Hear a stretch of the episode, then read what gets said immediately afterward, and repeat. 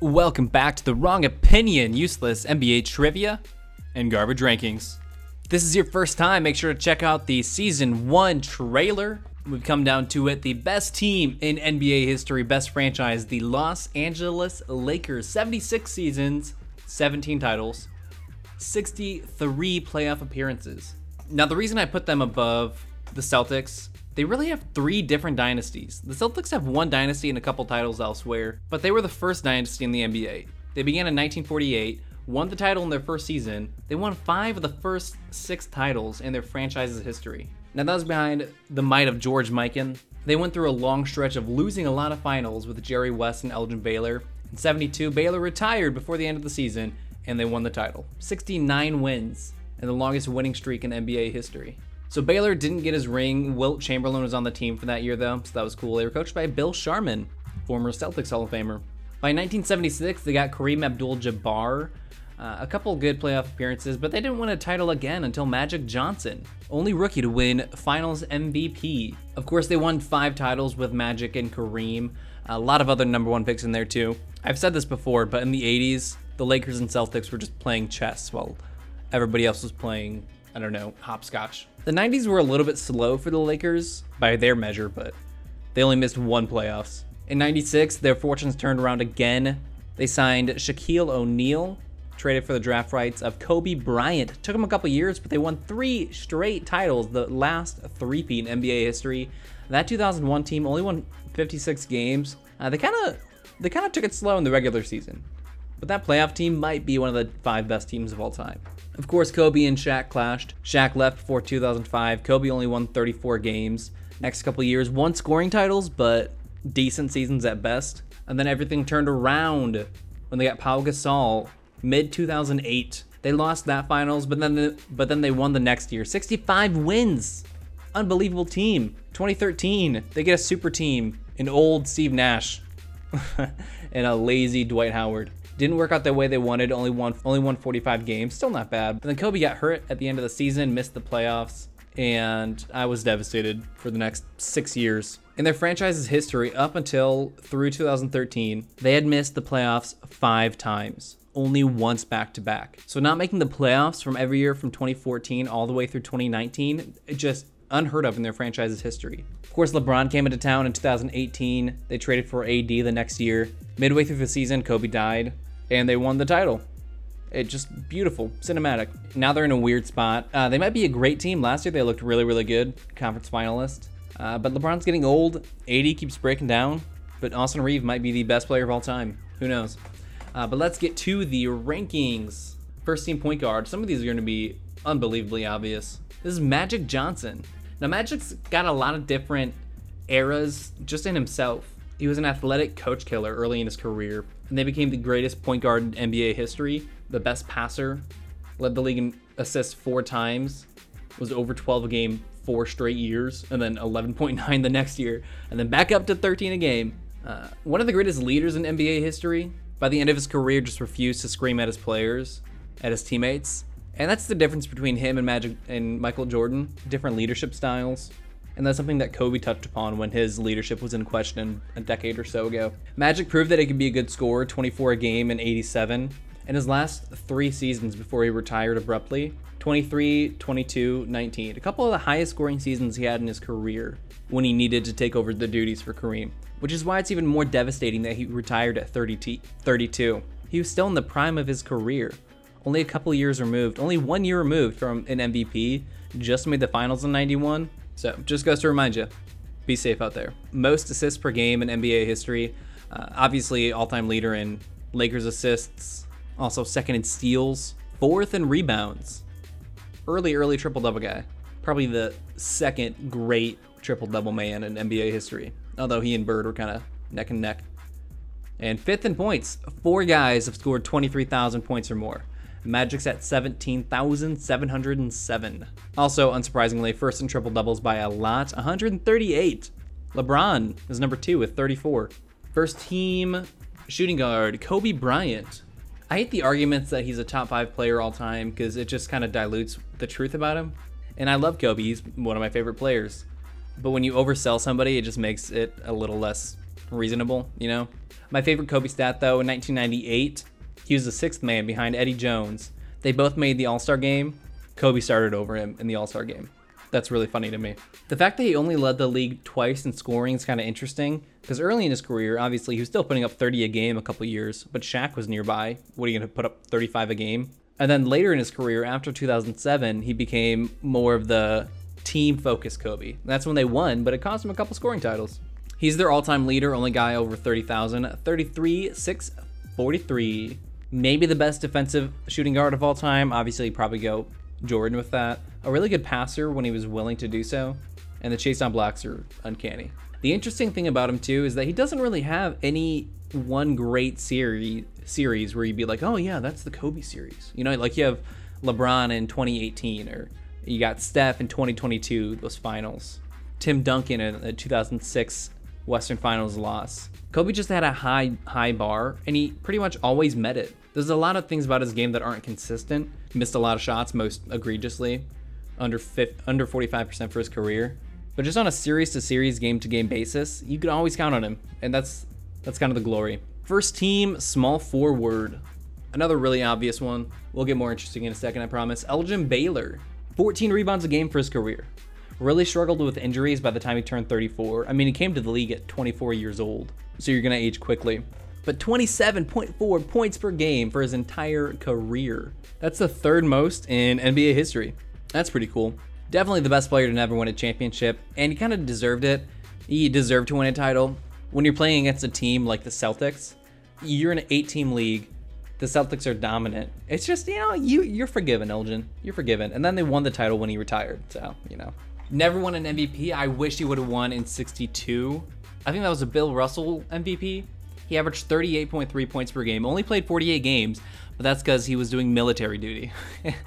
it's like he was moonlighting, moonlighting as an NBA player and still dropping 38 every single game. Incredible. First team power forward. This might be the first guy you guys haven't heard about, Vern Mikkelsen. This is the only weak point in the only weak position in franchise history.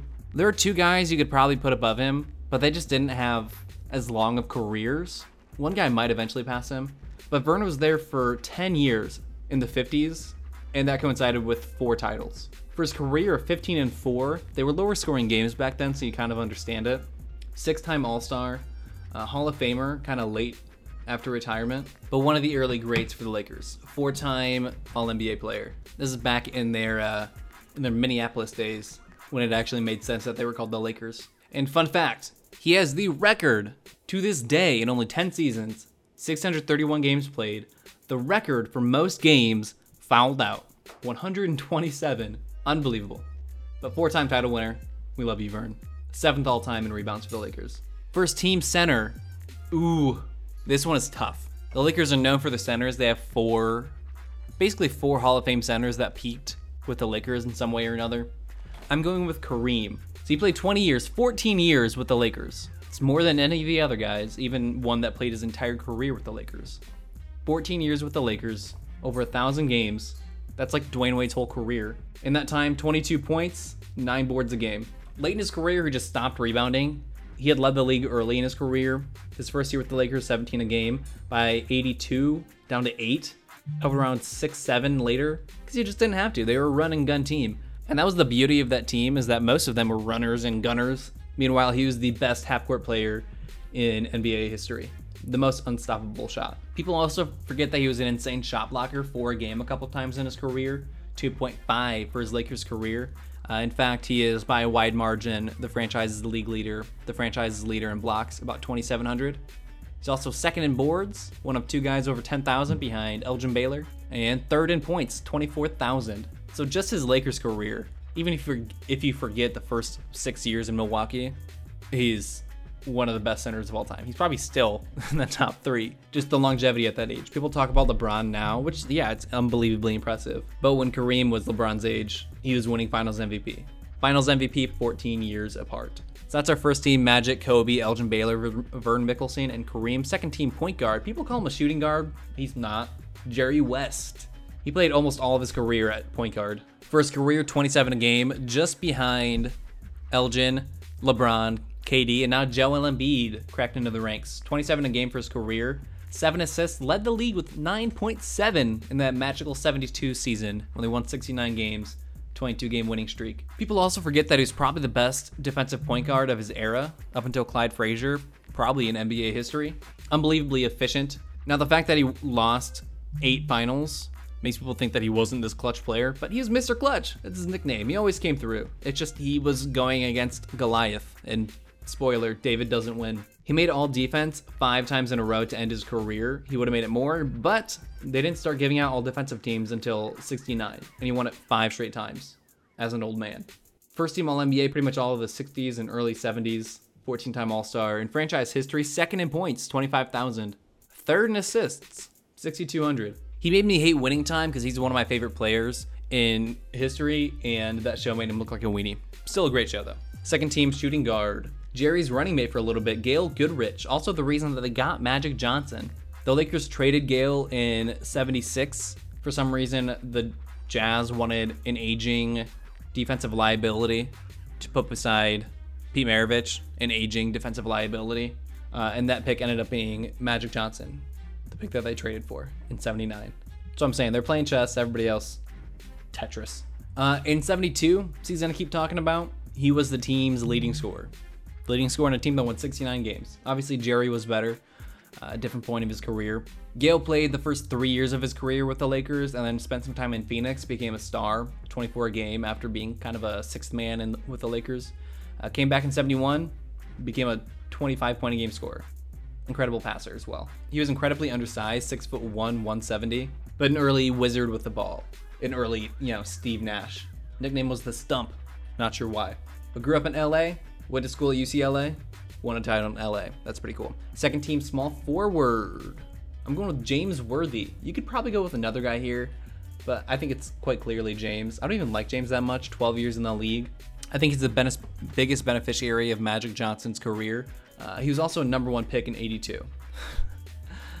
Jamal Wilkes, former rookie of the year, number one pick, Magic Johnson, number one pick and six time M- MVP, Kareem Abdul Jabbar. And they got number one pick, James Worthy.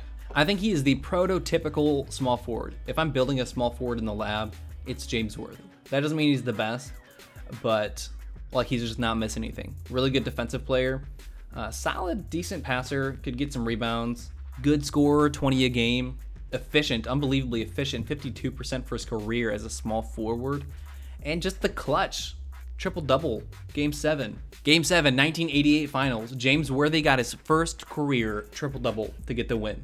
Unbelievable. Uh, but if you look at his stats, when he had Magic, he was 21 at 49%. When Magic left, he dropped all the way down to 45%. The next year, 15 a game.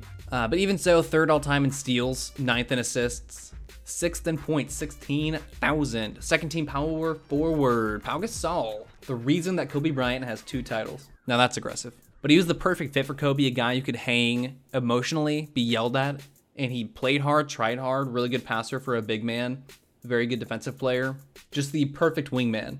He needed to put up 18, 10, and 3, and that's what he did for four years straight on two title teams. In fact, in 2010, he probably could have won MVP in the finals.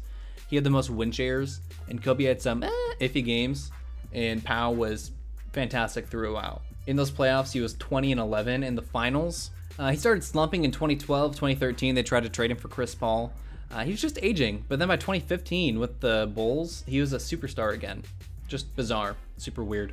Uh, doesn't rank high in anything franchise related, ninth in blocks, I guess, uh, but only played seven seasons with the Lakers.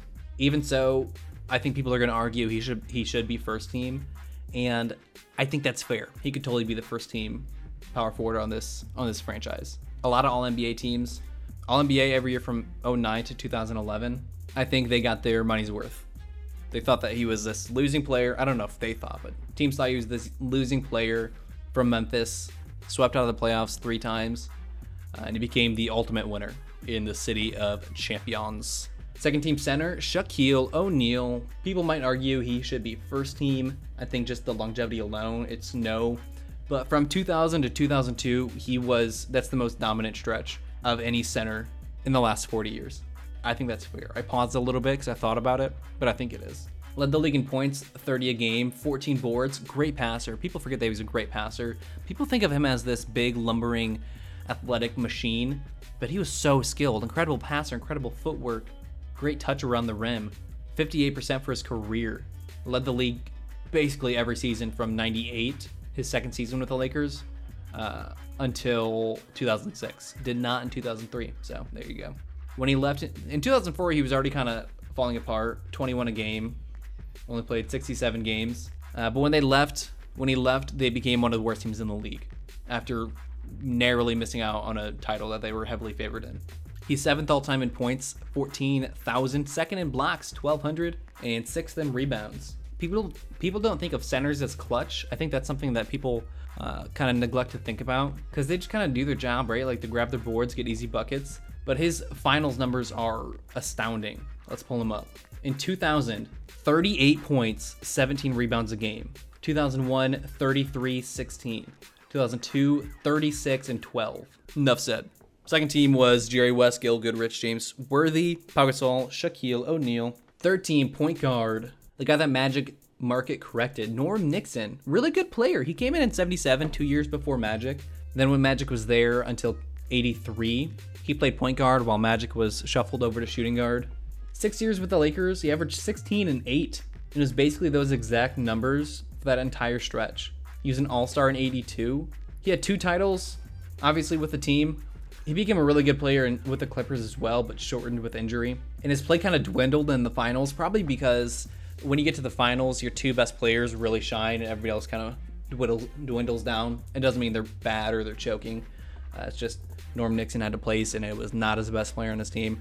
Even so, fourth all time in franchise assists, eighth in steals. But just, it's still insane to me that the team drafted Magic Johnson, played him at point guard while they already had Norm Nixon on the team.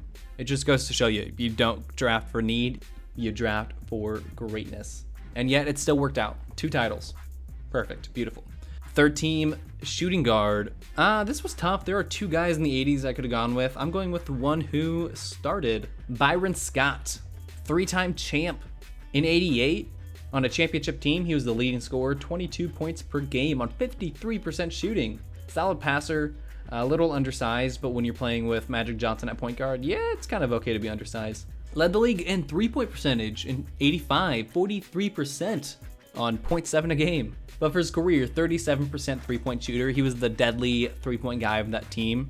Back in those days, each team had like one guy that could hit threes really, really well, and, and he was that. Really, even Magic became a good three point shooter later in his career, definitely not early. Uh, but in 11 years with the Lakers, 15 points a game. That's impressive. He's ninth all time in their points. And he really, really showed out in Western Conference Finals. It's a weird thing to show out in, but in 89, they swept Phoenix. He averaged 25 a game on 58% shooting. A couple years before, in 85 against Denver, Western Finals, again, a year they won the title, 23 a game on 65% shooting. Uh, this is a team full of clutch play- players in the franchise history, and that's intentional. You get one or two guys that are born leaders, and it makes everybody else better. Uh, third team, small forward, LeBron James. He's now played five years with the Lakers, which is two more than I would have thought. At 38 years old, the year 20, he just put up 29 a game. Unbelievable. It's a different league. Obviously, players last longer, players rest more to get those points. But even so, what he's doing is just unbelievable. I thought he could have won the 2020 MVP over Giannis. 25 a game, 10 assists. They went from a team that didn't make the playoffs the year before, and then they got AD and won the title, like in sweeping fashion. They didn't technically sweep, so that was a terrible choice of words. But he's at an interesting point in his career because he'll put up insane numbers and he'll cause his team to win important games. But he can't do it night in, night out like he used to be able to. Now, even though he's played five years, he's played less than 300 games with the Lakers so he doesn't rank high in anything, not even assists. I would have thought assists. But he brought a team, he brought a title to LA, tying them with the Celtics. So I guess you're kind of forgiven for all your transgressions, LeBron. I don't hate you anymore. Uh, this last playoff run was hilarious though, especially the Dillon Brooks stuff. Just all time, all time weirdness. 13 power forward Anthony Davis. I think he will end up their best power forward of all time if he plays three more seasons and they're healthy. Uh, that second part's tough for him, though. He's played four years with the Lakers, less than 200 games. This past year, 26 and 12 and a half. That 12 and a half would have led the league, but he didn't play enough games. Uh, in 2020, first team All NBA, 26 points, nine rebounds. I thought he should have won Finals MVP. He was the leading scorer on the Finals team. But just 62 games. That was a short season. 36 games, even in a short season. That's half the year. 40 games, 56 games. So this year was the best year of the last couple, but even so, I think if the Lakers are going anywhere, he needs to be the best player on the team and he needs to be dominant. Uh, but this past season, 26 blocks, six games of round one against the Grizzlies. That's like, that's literally what he's doing in Kentucky. Um, unbelievable. Third team center, two guys you can go with, two names left on my board. I'm going with a guy who spent his entire career with the Lakers and brought them five titles. George Mikan. Seven years with the Lakers, including one where he retired in between. His first five years were dominant 20 and 15, 20 and 14. His first three years in the league led the league in points with 28, 27, 28. And they didn't keep track of rebounds that year. Like, what are you keeping track of at all?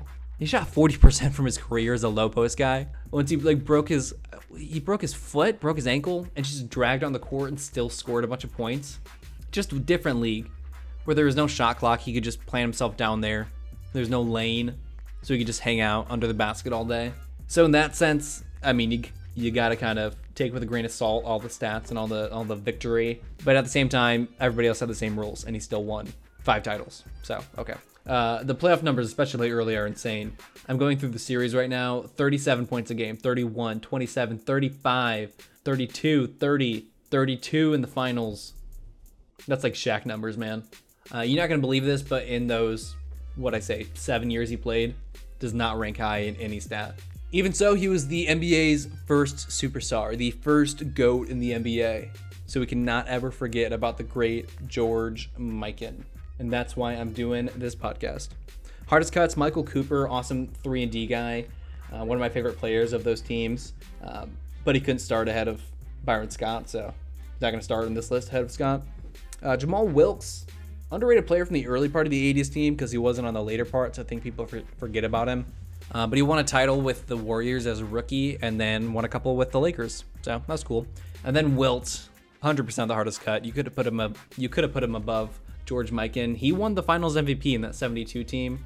Um, this was a different part of his career, he realized that if he was going to win, if he was going to win a title, he was going to be a rebounding defensive player. Shot 73% in his final season at 36 years old on only 13 points a game.